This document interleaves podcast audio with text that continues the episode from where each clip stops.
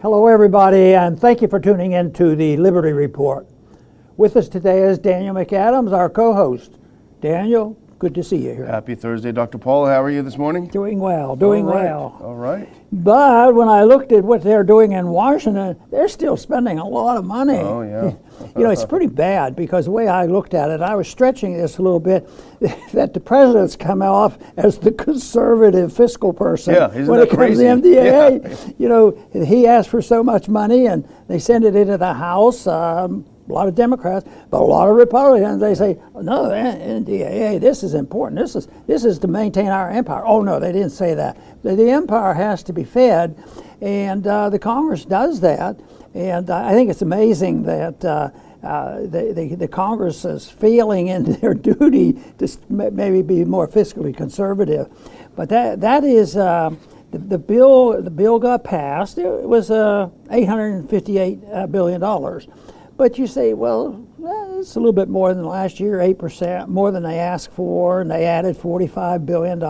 Yeah. But, uh, but still, and, and we'll probably mention this as we go through the bill a little bit, that, that this isn't the end of it. Yeah. And there was a principle that in my mind I always followed that if they come up short, uh, they talk about the budget and they pass it and think that, ah, it's done for the year.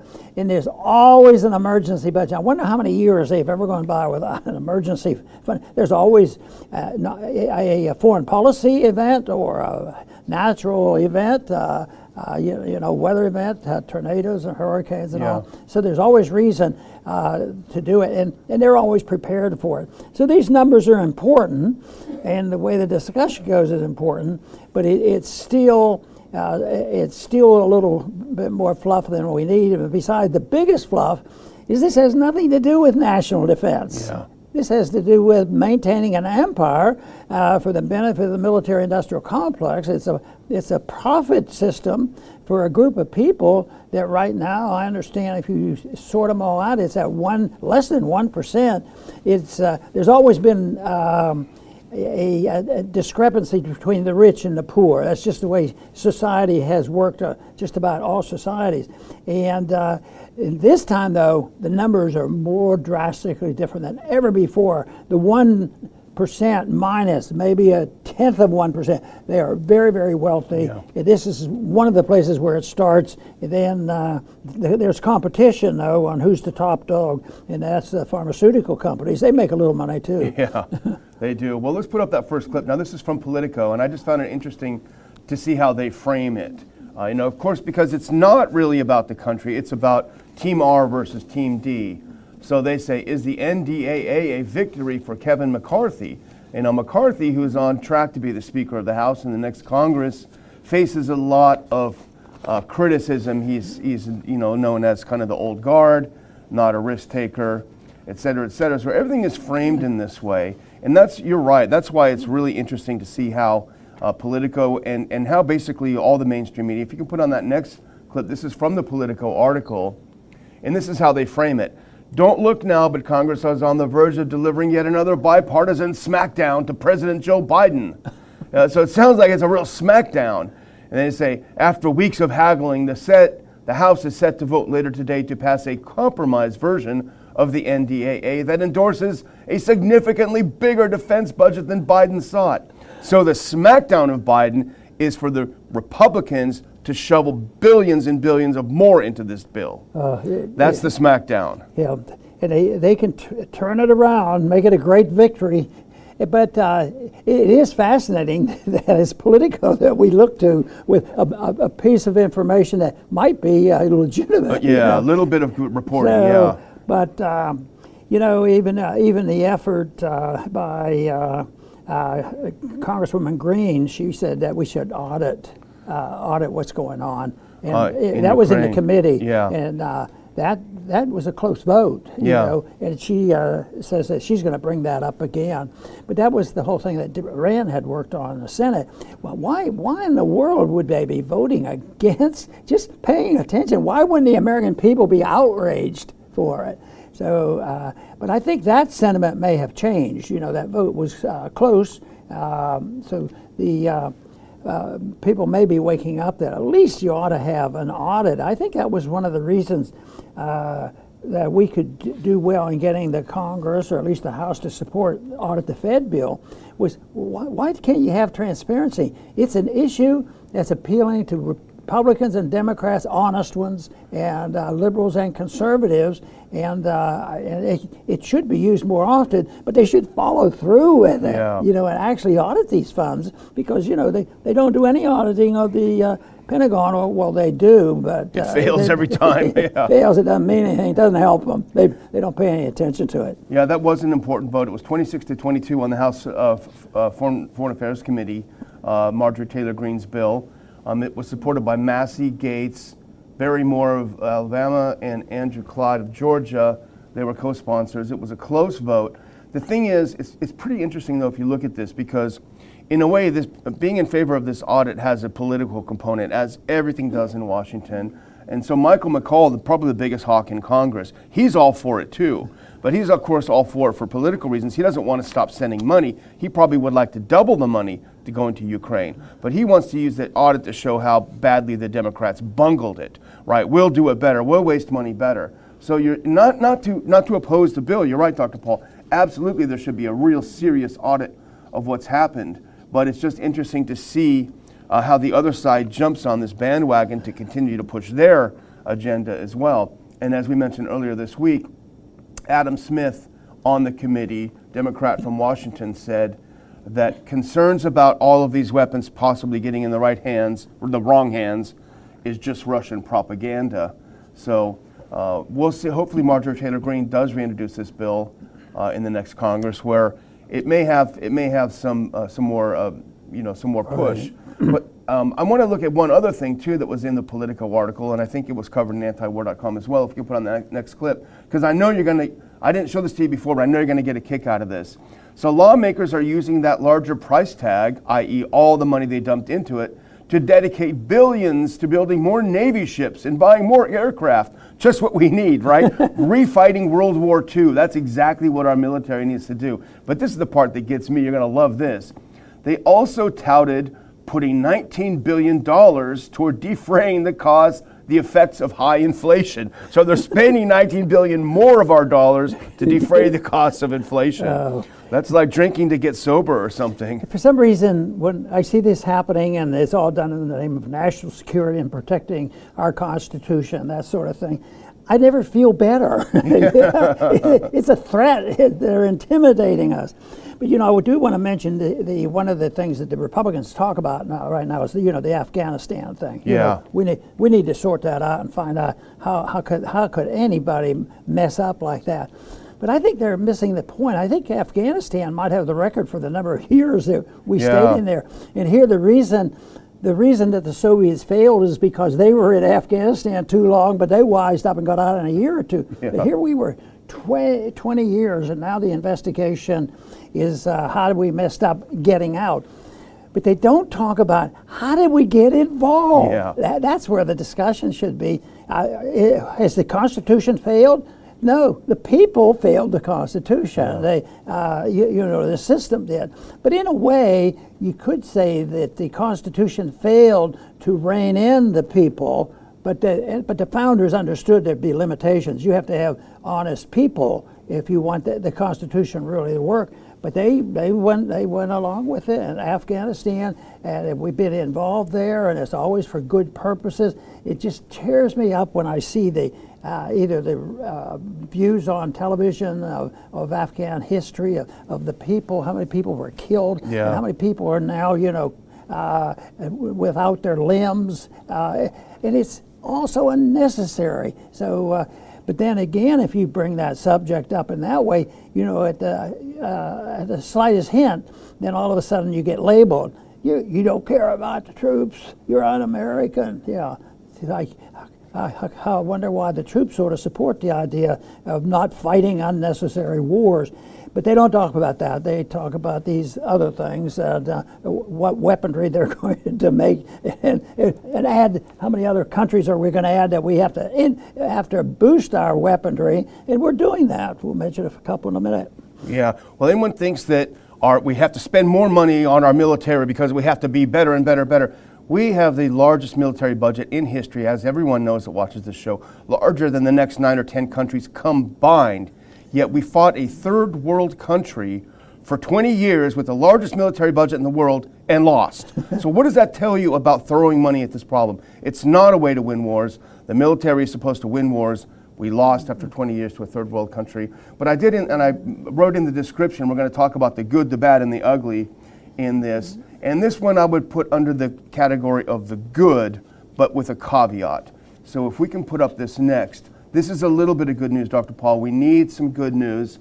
Uh, and this is from again from the Politico article. One of the marquee fights may be the NDAA's repeal of the Pentagon's vaccine mandate, which requires troops to get the COVID shot or be forced out of the military.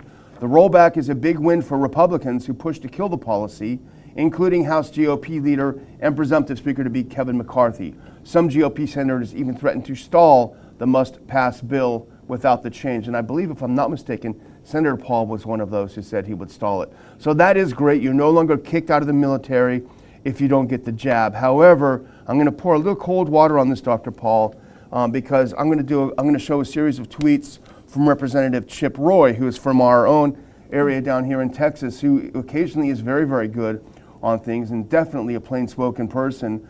Um, here's five tweets that he explains why it's not the victory that we think it is. Um, he says the NDAA ending the tyrannical COVID vaccine mandate is not enough. It fails our unvaccinated service members in several key areas. Now, click over to the next one. Here's why this repeal is not enough. He says the language does nothing to stop the military from retaliating against unvaccinated service members, including forcing them to wear masks, refusing to deploy them, excluding them from other valuable career opportunities. They plan to do this. Now, do the next one. We'll get through this real quick. This is why it's not all that great. This language allows the U.S. Army to continue restricting unvaccinated soldiers from official travel, cutting them off from vital career advancement opportunities. Next one, please. Almost done. This bill does absolutely nothing to help the thousands of service members Biden's Defense Department has already fired for refusing the COVID 19 vaccine. And finally, his recommendation, uh, with which I think you will agree, Dr. Paul Congress must require Biden's Defense Department to immediately reinstate every single one of the unvaccinated service members they fired who wishes to return to duty. This NDAA does not. I think he makes some great points. So maybe it's a little bit of progress. You're not kicked out immediately, but here, here's a mask. Put it on and go sit in that corner. You can't do right. anything else. So they, they, they want to pretend, oh, we love our service members. Thank you for your service. We, you're the greatest of all. But they are treating them extremely badly, and thanks to Representative Chip Roy for pointing it out. You know, the one thing about this whole debate going on continuously is with the military right now, but it still exists in our country and around the world. It hasn't disappeared, but uh, has nothing to do with health. Yeah.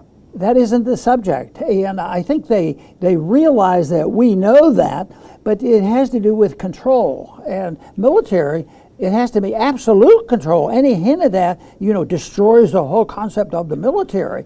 But uh, this is this is mixing things up. They take a health issue, they use that to terrorize uh, the people, and then uh, and, and, and, then you're not patriotic if, if you don't go along with it. But it's control, control, control, yeah. and they we certainly saw the worst of that, you know, during the the epidemic, so-called epidemic. But uh, now things have been a little bit better, but we still have this this going on. Yeah. But uh, you know, I, I uh, recall re- re- one one time that uh, one of the causes for the uh, downfall of the Roman Empire was, uh, you know, too much Mickey Mousing around with their military. Yeah, you know, yeah. they spread the military out. And they had too many rules and regulations, and, and they weren't serving the function of the state. Yeah. you know, they, and in a way.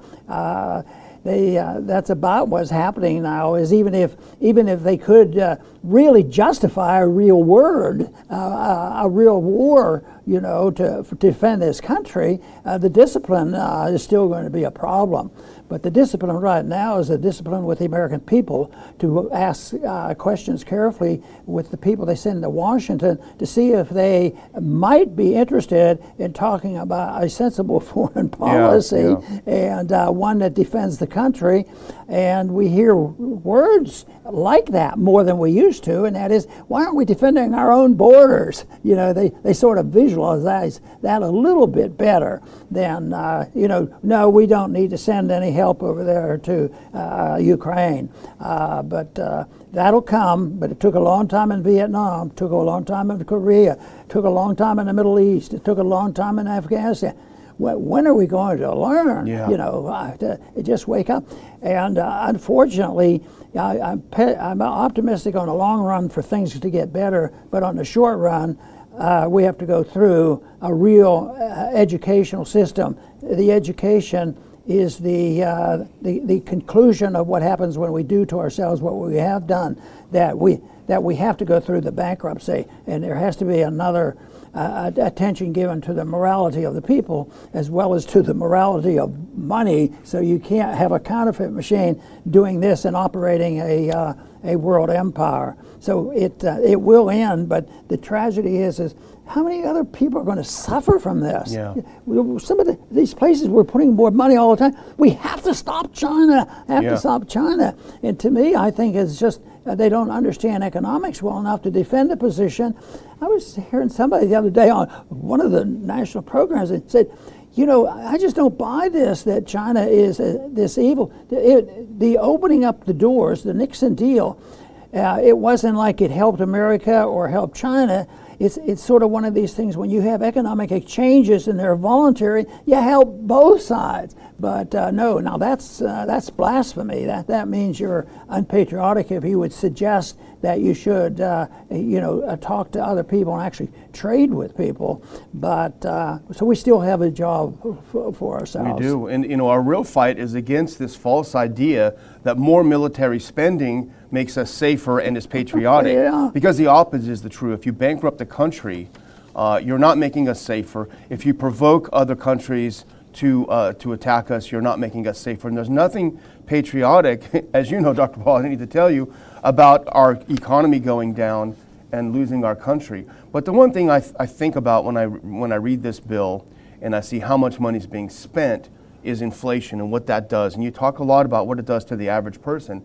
And that's why I do, when talking about inflation, I do want to mention the sponsor of our show, 4patriots.com, for Patriots, the number 4patriots.com, because one of the things that happens with inflation is it's difficult to feed your family, it's difficult to get by. And one of the things that they provide uh, are terrific three month starter packs for food, breakfast, lunch, and dinner. Very easy to prepare, boil, simmer, serve. You've got to take care with the uncertainty out there, Dr. Paul. You've got to take care of your family. You've got to take care of your survival.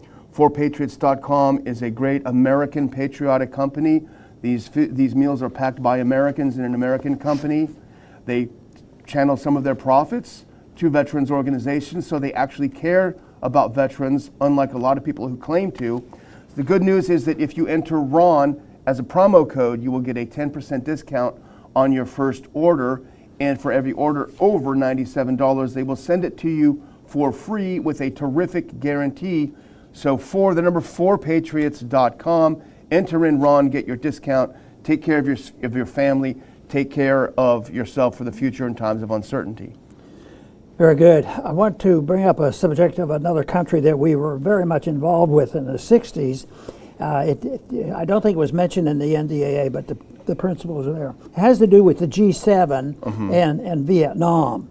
And most people think the Vietnam War is over. No, we're continuing to lose. but we're, we are G7. And uh, the G7, the authorities that went, went over at our behalf, uh, said that uh, we'll give you two billion dollars if you become greenie. and, uh, and but I think the Vietnamese have coal, and it works uh, pretty well for them. and uh, I, I, would think uh, what one tragedy I think about on this issue is that they don't go to a real good product, and that is nuclear energy, yeah. which is very very clean. And there are some environmentalists that are you know thinking along those lines. But they offered, they went to visit with them uh, a month, uh, a couple months ago, and uh, they offered two billion dollars. Yeah, no, we don't want that.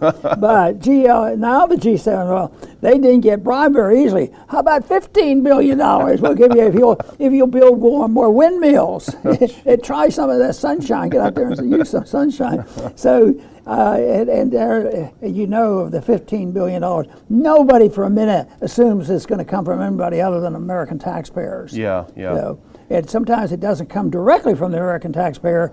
It comes from the uh, printing presses, which means that the innocent really pay the taxes, and they're not always in this country. But it's it's never the wealthy as much as it is in the middle class that pays these bills because uh, of the inflation tax. I wish the G7 would offer us a billion dollars to go green in the Ron Paul studios. We have a green screen. We're started, yeah, right? there you go. so I don't know. I mean, I guess they never offer it to us, but. Um, I'm going to mention one final thing that I had in my agenda. You may have a couple of other things, Dr. Paul, but um, if you can skip to the second to last, I'm going to skip over a couple of things in this NDAA. I want people's eyes to glaze over too much, but it's we must not forget the U.S. war on Afghanistan. This is our good friend Jacob Hornberger. He wrote a terrific piece in Future of Freedom Foundation, FFF.org today, and we have it featured on the Ron Paul Institute page as well. But he makes some really, really good points, and he puts it together in a great way. And I'm going to just read a little bit of this. He said, when the Pentagon used NATO to provoke Russia into invading Ukraine, it had to know that one of the great benefits to such an invasion would be that it would enrich U.S. weapons manufacturers, who, of course, are an important, integral, and loyal part of America's national security state form of governmental structure. And he goes through and talks about how this did enrich the military industrial complex. But he makes an important point at the end, if we can do that next clip. He says, using NATO to gin up the crisis in Ukraine is bad enough. While U.S. arms manufacturers are clearly a beneficiary of that crisis, so is the Pentagon, because it has caused people to forget what the Pentagon did to the people of Afghanistan and just move on to Russia's invasion of Ukraine. And then he goes on to say, we must not let that happen. His main point, Dr. Paul, is just when the debacle of our exit of Afghanistan, making it very obvious that the U.S. lost after 20 years, was, was going to result in a serious reduction of military spending. That gravy train had come to a station, come to an end, a terminus.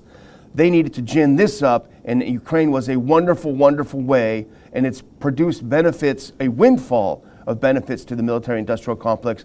They gin it up, and so the pipeline of money continues, but also no one is saying, hey, wait a minute, didn't you guys mess up Afghanistan? so it's a twofer. Hats off to, to our good friend Jacob Hornberger for pointing this out, I think. Yeah, and just think of the difference it would have been after the Cold War ended, in 1990.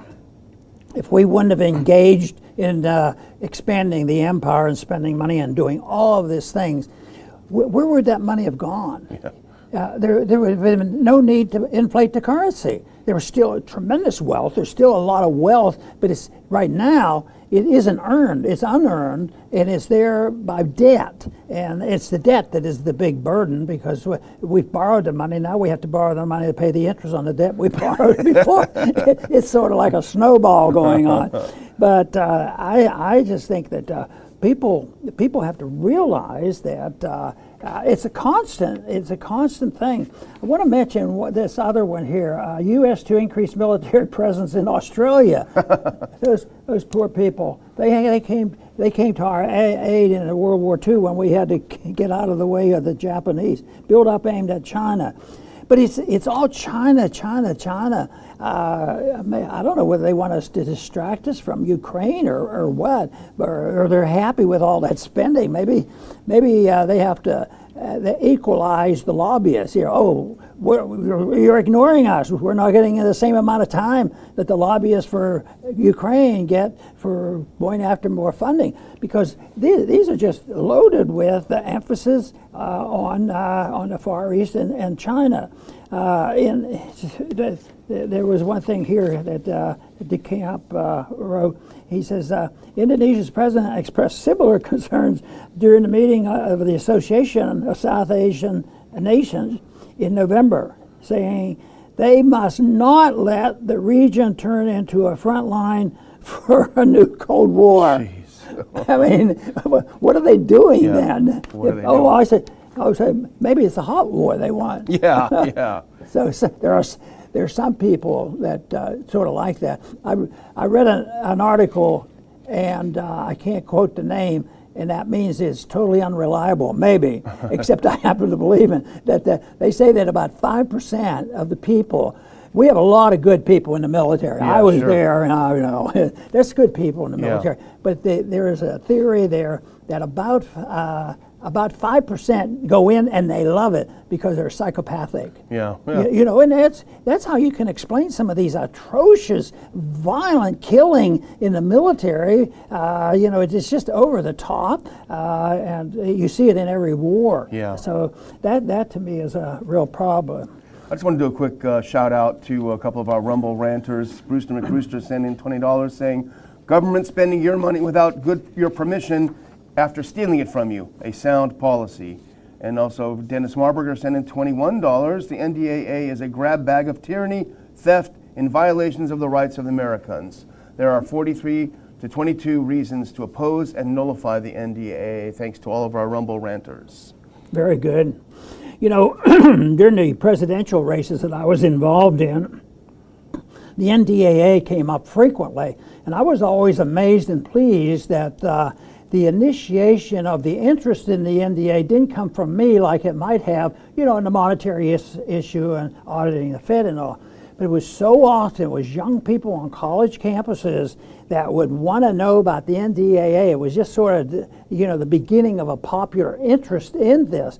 So uh, that that gave me encouragement, and I think it always should. But that is what we should be doing: spreading ideas, ideas where you introduce ideas, but also listening to what they're talking about and give them credit when young people are concerned about the, the problems and sometimes have a cleaner mind compared to oh I, I work for you know I work for the uh, military industrial complex. I can't say that. I have a good job there you know. So it, it is there and besides the one reason why we want to go there and we emphasize it and want to improve our effort to reach people with the ideas of why we should argue for peace and prosperity is we don't have a whole lot of choices because we reject the notion that well, you know, we don't like what China's doing. Uh, some of them would say, "Well, let's go bomb them." It's, it's some people, some people argue that case that uh, we need to do this, and using violence, it doesn't work. So we're going to stick by our guns and believe that uh, the road to peace and prosperity is to change the foreign policy, not to accept what we have and tinker with it and doctor it up and try to explain what we could do now to make it look uh, a little less violent than it really is. What we have to do is show that non intervention foreign policy means that we mind our own business and we never get involved in a war unless the people speak through their members of Congress and they vote for it, rather than a president coming along and with an executive order get us involved. That was one of the things that has always bugged me for a long time. Is maybe this mess really started with Truman, and that is, you know, getting us into uh, the Korean War with, uh, oh, this is not a war, this is a police action in the American people. Uh, you'd think they'd have been sick and tired of the war by then because we're just getting over World War II. But uh, no, we marched on, and ever since then, it's just a matter of the presidents acting, uh, you know, beyond their authority, uh, the Congress going to sleep and not paying attention, and the people not paying much attention because it will take the people to wake up as they're starting to. Why are we over in Ukraine worrying about those borders when we ought to be worrying about our own borders? And I think it's a good argument. It calls attention to a little bit of common sense that we need. I want to thank everybody for tuning in today to the Liberty Report. Please come back soon.